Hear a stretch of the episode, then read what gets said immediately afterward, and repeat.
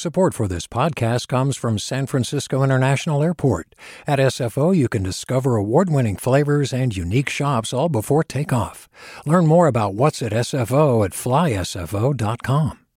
Hey, it's Avery Trufelman, host of Articles of Interest. And I've got to say, I've been a fan of KQED ever since I was a little kid and I would come out to San Francisco to visit my grandma. It was just what we'd always turn on every time we got in the car, every time we were making dinner and turning on the radio. It was always KQED. And then over the years, I've become a massive fan of KQED podcasts because this is local reporting at its best. These are answers to questions you've always wanted to know, interviews with exciting, unusual voices, necessary journalism, all told with love and care and artistry. And did you know that a majority of KQED's funding actually comes from members? It's just people like you and me supporting the programs they love while also getting access to cool events, behind the scenes footage, and so much more. If you want to sign up and be a part of this amazing community, visit donate.kqed.org slash podcasts to become a member today. That's podcasts with an S. Thank you for listening and thank you for your support. From KQED.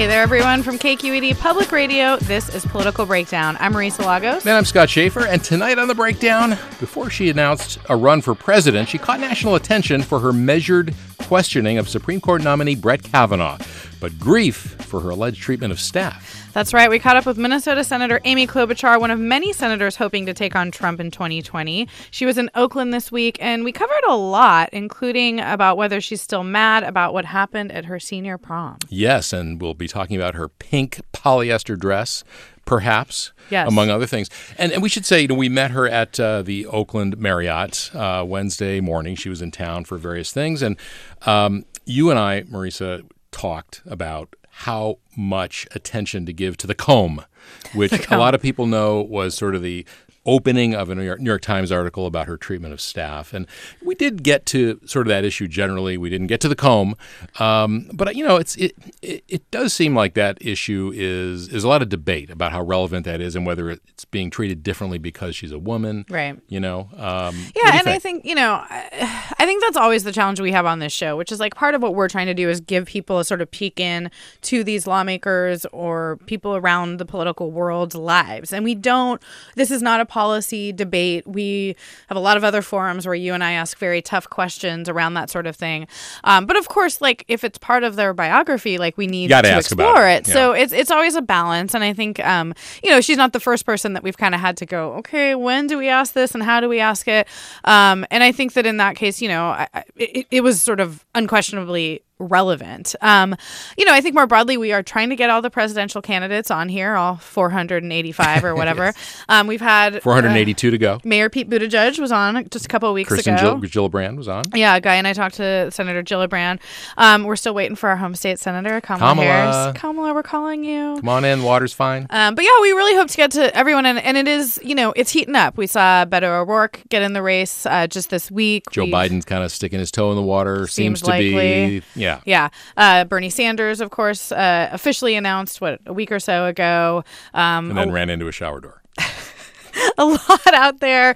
Elizabeth Warren has been making the rounds. I mean, and so I, you know, I think it's interesting to see. I mean, we talked a lot when Kamala did announce about, you know, what a she really got a very good, I think, um, response to her rollout.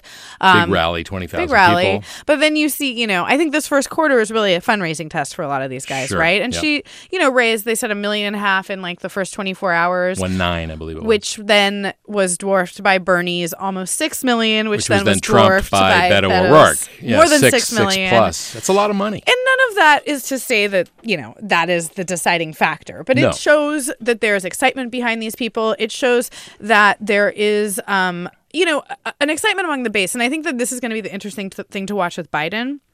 You've there's been a lot of leaks of things he said recently to people.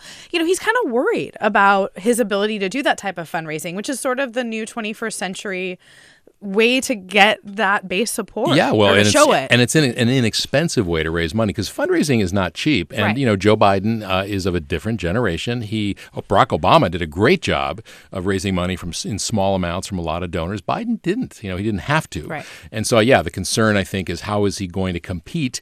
And you're right, money's not everything. I think you know if you look back to 2016, probably Jeb Bush, you know, had all the big donors locked up. And, Right. You know, we have to really remember that polls really don't mean anything right now. But, you know, these fundraising numbers, they are a kind of early primary. You do get a sense of, you know, where people are putting their money. And that's a sort of a, you know, a, an indication of excitement and enthusiasm for a candidate. Well, and again, given how huge this field is, there will be some culling. um, at We hope probably so. before, pro- likely before the caucuses for Right. some candidates if Yeah. they don't feel like they're picking up steam. Um, and you know, I think again, it's like the more people that enter, the the harder it gets for those of us on our side, but also just the public to kind of keep track and. uh, Especially since they are really, um, you know, trying so far not to make it nasty, but we'll see. We will, and you know Eric Swalwell, uh, we're Yeah. told might get in in April, so there might be one. one more, uh, one or two more still jumping in. But uh, you know, th- there's a lot of choice, and that's good. You know, it's going to be a big uh, primary season, and it's always good to have choices when you're a voter. That is certainly true. Um, we like choices on the breakdown. So we're going to take a little break here, and when we come back, you will be we will be joined by one presidential hopeful, Senator Amy Klobuchar. You're listening to Political Breakdown from KQED Public Radio.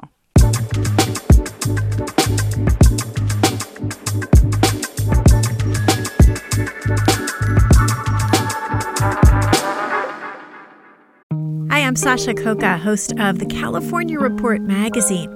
Every week, we bring you stories about what connects us in the giant, diverse Golden State. Because what happens in California changes the world. I love this place. We were once seen as like the place to be, California. The land of milk and honey. That's where you go to Sunshine State, but we just have challenges right now. KQED's California Report magazine. New episodes drop every Friday, wherever you get your podcasts. Hey, it's Glynn Washington from Snap Judgment. And if you love what you're hearing, and I know you love what you're hearing, please consider becoming a KQED member. Get special access to cool events, behind the scenes footage, and so much more. Plus, you'll sleep better at night knowing you did your part for the community you depend upon. It's in you. Please be in it. Visit donate.kqed.org slash podcasts to sign up now. That's podcast with an S. Thanks. Welcome back to Political Breakdown. I'm Scott Shafer here, as always, with Marisa Lagos, and we're at the Oakland Marriott talking with Senator Amy Klobuchar from Minnesota. She's running for president in 2020. Senator Klobuchar, thanks so much for joining us. Well, thanks, Scott. Thanks, Marisa. It's great to be on. So you're out here in California. You you know you're from Minnesota. You I think have staked sort of the beginning of your campaign around being from the Midwest and some of these states that Democrats did not win in 2016. What's your message in California, and and how hard you know do you want to work out here to get some of the delegates? A lot of what I'm focused on uh, is something that the entire country needs, and that is governing from opportunity instead of chaos. Uh, Donald Trump, every single day, uh, tries to divide this country, and no one knows better than people in California uh, what a diverse and beautiful country we are. And yet, every time there's a fork in the road, he seems to pick the one that's most divisive. Whether it's after Charlottesville, when he uh, said there were two sides, uh, when one side was white nationalism uh, and the other side uh, was bringing people together. He did it just after this weekend with the New Zealand mass shooting. And I am someone in my life uh, who has worked to bring people together. I've done it by passing bills, a record number in the Senate. Uh, I've done it by uh, how I've taken on difficult issues uh, in my life, and I think we need that in the White House right now. Well, we want to talk a little bit about your life and kind of how you got to this point. So, you grew up in Minnesota. Your mom was a teacher, um, and your dad is a well known newspaper columnist. I know th- there's a lot of talk about your dad, and I, we'll get to that. But tell us a little bit about your mom and kind of what was that relationship like, and and was she part of why you ended up in politics? Uh, she really was. Um, my mom uh, was a public school teacher her whole life. She took a few years off when uh, my sister and I were born, um, but she was someone that loved teaching. She grew up in Milwaukee, which is going to be the site of our Democratic National Convention. She grew up without a lot of money. Uh, my grandpa would sell jelly in jars during the Depression on the back of a, a red wagon. What kind of jelly? Uh, I don't know. It's because he got leftover stuff from the pie shop that he worked Oh. in. What kind of wagon? I, uh, you guys are. This is the kind of intense conversation you get in the We're Bay grilling you. Area. Yeah, no, I'm, I'm all ready for it, man. So I have a good memory. So she uh, ends up getting her teacher's degree, moving to Minnesota because they have a strong teachers union. She teaches second grade till she's 70 years old. And uh, my favorite story about my mom is her favorite unit to teach was the monarch butterfly unit, uh, where she would dress up as a monarch butterfly in tights, antennas, and a sign that said "To Mexico or Bust." Uh, but it was only after she died that I learned uh, that she would always go back to the same grocery store in that outfit, which she would tell me as a joke, but I didn't know why until a mom and her very disabled son came over to me at my mom's visitation. The mom was sobbing. She said, your mom was my son's favorite second grade teacher, and his favorite unit was the Monarch Butterfly unit. So, your mom, after he graduated a decade later, he got a job bagging groceries in this store. And my mom would go there every year in that outfit, stand in his line, and give him a big hug. So, that's my mom. That's really sweet. As Marisa said, your dad was a very well known columnist, sports columnist uh, for the Minnesota Tribune, right? Uh, and so what was it like growing up and having a dad who was you know, quite well known? Well, it was interesting because he was writing about the Vikings and the Twins, and so I got to like go to the games, which was pretty fun growing up. Um, and I would get to wait for him outside of Viking games, and I still remember this. We would come out, and there'd be a lot of fairly inebriated fans, um, and my dad is pretty short, and they would slap him on the back because we came out the players' entrance, uh, and they would say, "Great game," and he would always say, "It was a team effort." Um, and so he, um, my life was a bit in a fishbowl because of that, um, but yet he also loved his job, and he literally spent his life after he did sports writing. He then did a column about anything he wanted, seven days a week, and he would often take on the causes of people that were basically uh, getting trampled down, especially people that were like bank things that happened where they didn't get a fair shake or uh, employers. It was really something. And he would do it with humor. It wasn't always mean spirited, but he would help them. And so that was a great model for me. And then um, uh, he was pretty proud when I got elected to the Senate. He is now uh, 90 years old. Uh, he's in assisted living. And the other day I was back uh, uh, visiting him, and he introduced me to a woman at the front desk and said, This is my daughter. She holds an obscure job in the federal government. so he hasn't lost his sense of humor. Well, we you've talked a lot openly, and so has he about his struggles with alcohol. Um, and I know that he was pretty absent for a while from the family because of that. I- wonder, reading about you and, and, and as a kid, I mean, there's all these stories about you organizing kids, you know, selling lollipops so your senior class could have a fancy prom. Yeah, Um, which I never had then when I was a senior. But now I don't. I don't hold any grudges. Yes, okay. oh, that was for the other seniors? Uh, yeah, for the junior, I was a junior. Oh, and So we did that. And then we had to have our prom at the Ridgedale That's public Mall. service. Yes, I had to dance around a fountain, in my date, wanted to go in the fountain, and I wouldn't do it because I didn't want to ruin my pink polyester prom dress and matching shawl and shoes. So he danced with Sally Lundeen in her lime green dress, and the entire school cheered them on. And the vice principal, who was a chaperone, asked me if I needed a ride home from someone. Yeah, I it- bet it- Sally's not in the U.S. Senate. Yeah. no, no, I've talked to her since. Everything is good. I've talked to my date. I think they'll hopefully they'll all vote. She for me. voting for you, yeah, Everything's exactly. fine. Yeah, exactly. I it was a pretty was- traumatic experience. Another story I read about was like but you. then I got elected to the Senate. So. right. The last laugh. Yeah. That's that's a few years later. No, but I mean, I just wonder. I, I read another story about you like Yeah. convincing a bunch of moms to let you kids take a trip when you were. Yes. You know, like, do you think it sounds like you were very responsible and Mm-hmm. out there. Do you think that was a response to your dad being kind of absentee? Probably. So, um, my dad uh, struggled with drinking his whole life, and it's not a secret. He had three DWIs that were very public, and it was actually the third one, which was um, uh, right before I got married, uh, that was at a time when people were treating it more seriously. And this is why, as a former county attorney, I really did a lot with like felony DWI, because once he had the consequences out there, like he could actually go to jail, that made him go to treatment. It was a bit of tough love. Before that, he was always kind of pretending he had stopped drinking, and he never did. And so for me, there were a lot of waiting for him to come home for Christmas on mor- the Christmas morning, um, taking the keys away when I got older and driving because I'd see him drinking in the back. Um, and eventually, after that third DWI, he got the treatment that he needed. So I literally saw my dad climb the highest peaks. He was a mountain climber, and then sink to the lowest valleys because of his struggle with alcoholism. And so that's why I'm such a believer in one that everyone should be able to have access to that kind of treatment and be, in his words, pursued by grace. Uh, it changed his whole life, uh, and I think the consequences for me uh, were one, I really am devoted to helping people who have addiction problems. Uh, and then two, yeah, it made me pretty responsible because you're kind of on your own there. So if you're going to want to go on a trip with your friends to Kansas City at age 12, you're going to raise the money yourself and get your mom to let you go on a Greyhound bus, which is what we did. So it sounds like you were obviously a pivotal person in your family, and yet when you graduated from high school, you went to Yale. You went pretty far away to college. Were you trying to get away? Do you think from uh, you know from some of that? Well, I, I don't know. I was what I do remember is I brought the pink polyester prom dress just in case I needed it, which I never did. Uh, part of it was yeah, because people knew who he was when I was growing up, and I wanted to have my own identity in my own life. Um, I also had never literally been on the East Coast.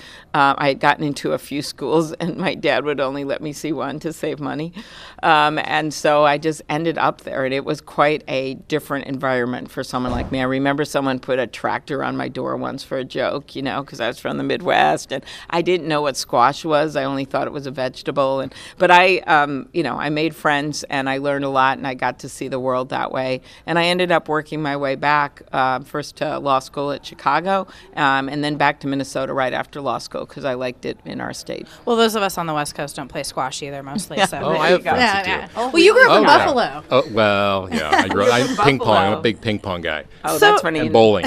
so at the Buffalo, there was a very famous Vikings Buffalo Bills game. Uh, where the fans got so mad because the Vikings were winning that they threw snowballs and they hit one of the players. And when I did my first Meet the Press debate during the 2006 Senate race, Tim Russert was from Buffalo. Uh, and he actually, I said to him before it started, I go, I was telling him about that game and how my dad was covering it. He's a big Bills fan. He goes, "Oh, Senator, no, I was. I wasn't senator then." He goes, "Oh, Amy, I wasn't. Uh, I wasn't there covering it as a reporter. No, I was throwing the snowballs." That's Buffalo. So in in college, you uh, interned for Vice President Walter Mondale, who's been, um, I think, kind of a mentor to you, um, and you, I think, worked for the Minnesota Attorney General as an intern. Like at that point, did politics seem like sort of the path you wanted to pursue? Well, certainly growing up, uh, I didn't think I would be running for president. I think a lot of people didn't think girls could do that back then. Uh, but by the time I got to college, I'd started working on campaigns. One of our first women legislators, I worked.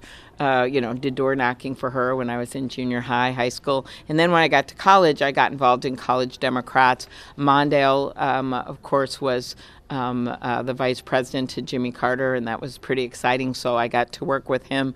I was thought I would be doing glamorous policy papers, but I got assigned the furniture inventory, which took three weeks, and I literally had to crawl under every sofa of all the staff of the vice president and write down the serial numbers. And I learned two things: one, nothing was missing, and two, always do your do- job as an intern because that was my first job in Washington, and this was my second. So I um, uh, learned a lot from Walter Mondale. He's been a lifetime mentor. I he joined the law firm that I was at, actually, not because I was there. I was just young, and I got to work with him full time uh, for years. So he was a great mentor, and I just started getting more and more involved in campaigns. I ran a city council campaign in the suburbs. I ran a county commissioner campaign, uh, state legislative campaign, and I did all that was I while I was in the private sector. You're obviously very rooted in the Midwest, and that's part of your pitch as you run for president. Is that that uh, that part of the country the party can't forget because Mm-hmm. it's sort of the salt of the earth, and also Hillary Clinton had a hard time with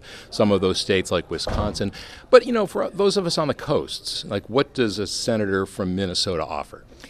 I, I thought about that yesterday when I was at the Presidio and we did an event on climate change with a retired firefighter, with one of the council members from Oakland, with someone who represents the area up near Paradise.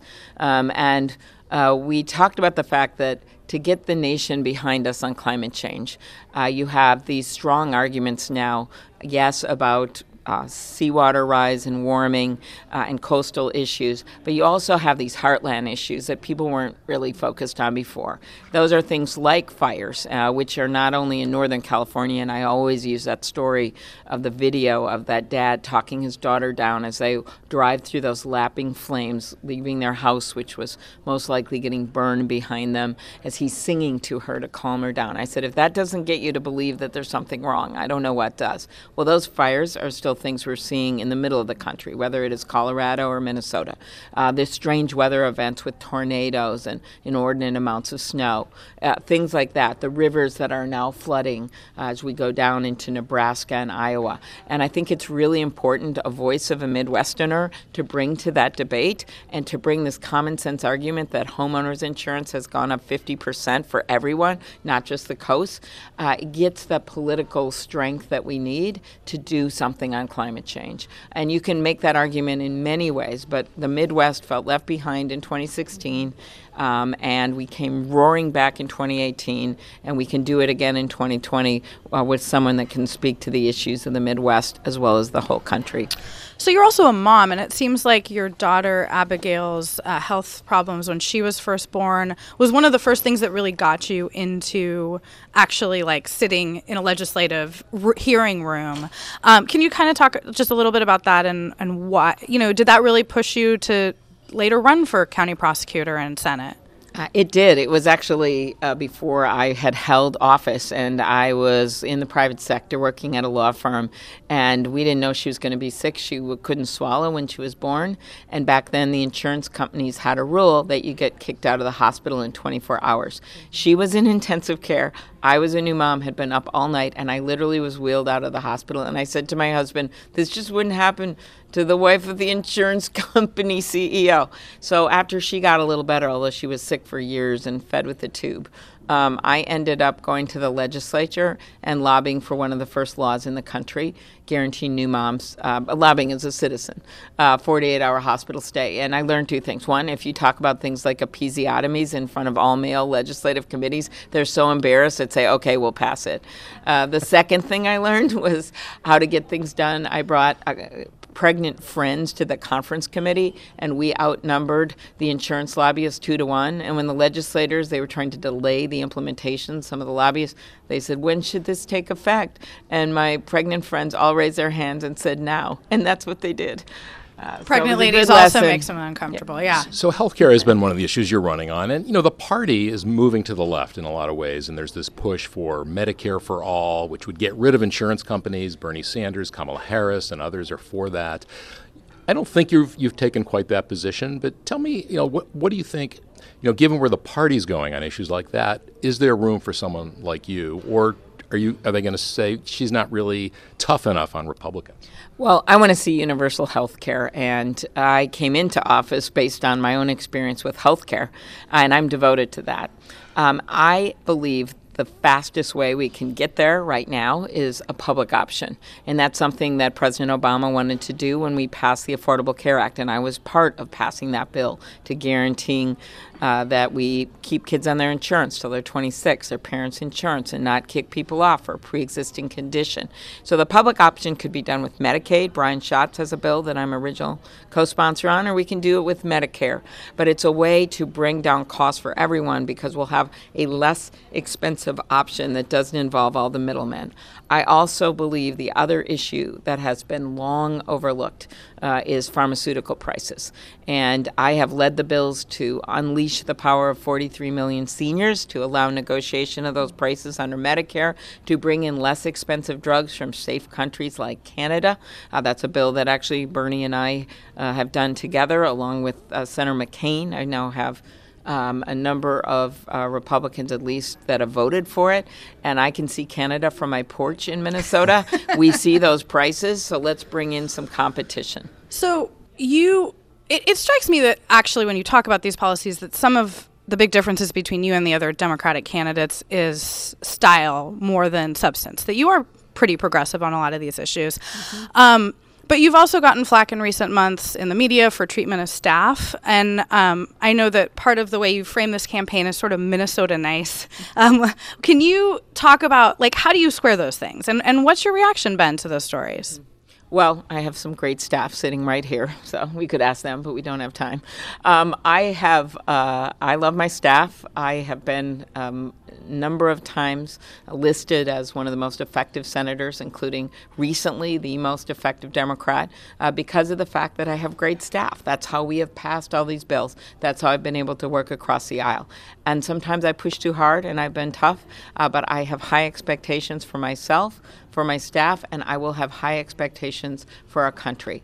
And the way I mesh these things is that I am someone that have been honest, maybe sometimes too honest, uh, and I have done that uh, with the public. I've done that in Minnesota. I've been able to win every congressional district in my state, including Michelle Bachmann's, uh, three times in a row without sacrificing my progressive values. And I have simply done that uh, by leading, by going not just where it's comfortable, but where it's uncomfortable. And I'm going to keep doing that.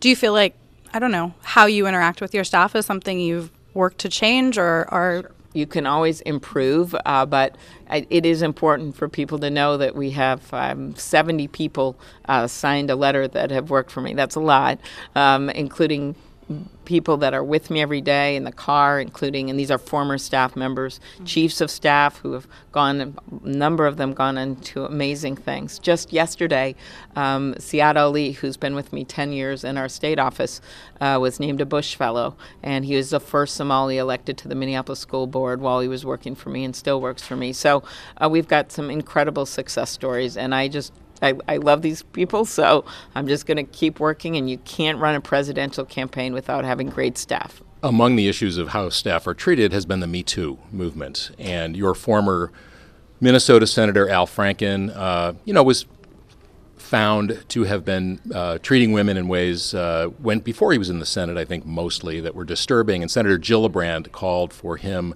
uh, to leave the Senate, and he did. How do you feel about how all that went down? Because a lot of folks feel he was kind of you know railroaded out, was sort of a victim of the of the moment and Democrats' desire to get a Democrat elected in Alabama and so on. Like, have you talked to him, and you know, how do you feel about it? Yeah, I, I talked to him uh, just two weeks ago, and uh, Al and I are friends. We're still friends, and I had felt that that should have gone through the ethics process in the Senate. Um, and uh, he, but he made a decision on his own, and I did talk to him at the time about it.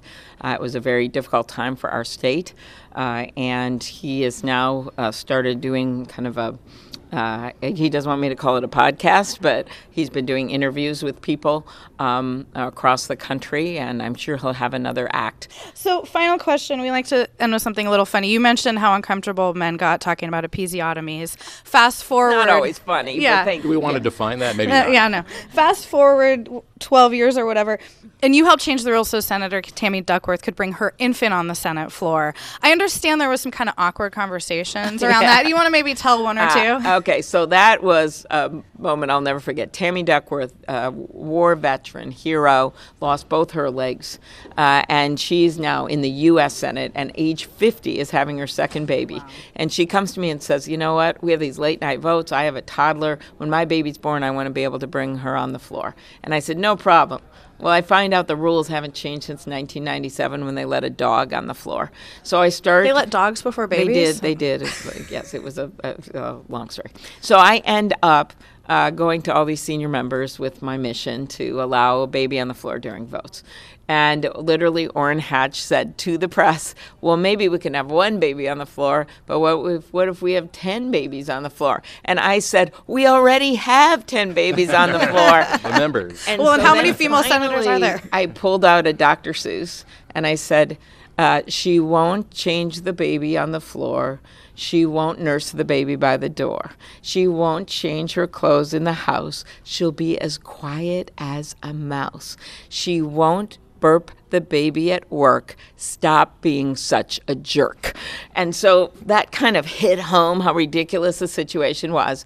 We got the rules changed, and literally the next day, Tammy Duckworth wheeled herself into the Senate floor with this beautiful 10 day old uh, six pound baby, a Maile Pearl, um, with a little green sweater and a pink hat so she wouldn't violate the Senate dress code. And she cast a vote with that baby on her lap. And people were crying uh, in the press gallery. That happened. And the baby slept through the entire historic moment. So when people ask me, how do you keep up your spirits during this dark time in our country?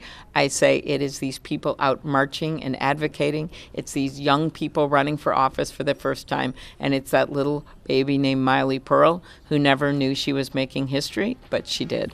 Senator Klobuchar, thank you so much. We love ending with Dr. Seuss. Yes, and babies. All right, thank you. It was great to be on.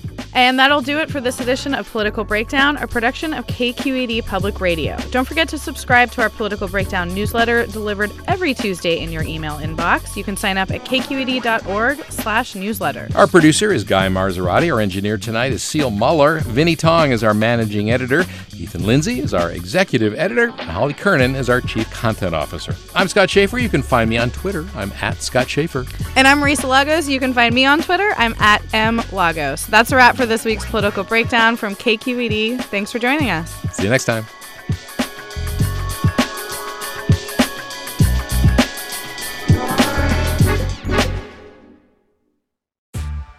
Hey there, this is Brittany Luce from NPR's It's Been a Minute. KQED's podcasts like The Bay, Bay Curious, Mind Shift, Right Nowish, and more all tell the stories of the Bay and beyond with reliable, human centered journalism. They aim to inspire, make you think, entertain, and expand your understanding of the place you call home. Here's how you can support podcasting at KQED. Showing your support is easy, and you can join Brittany in supporting KQED Podcast too at donate.kqed.org slash podcast. That's donate.kqed.org slash podcast.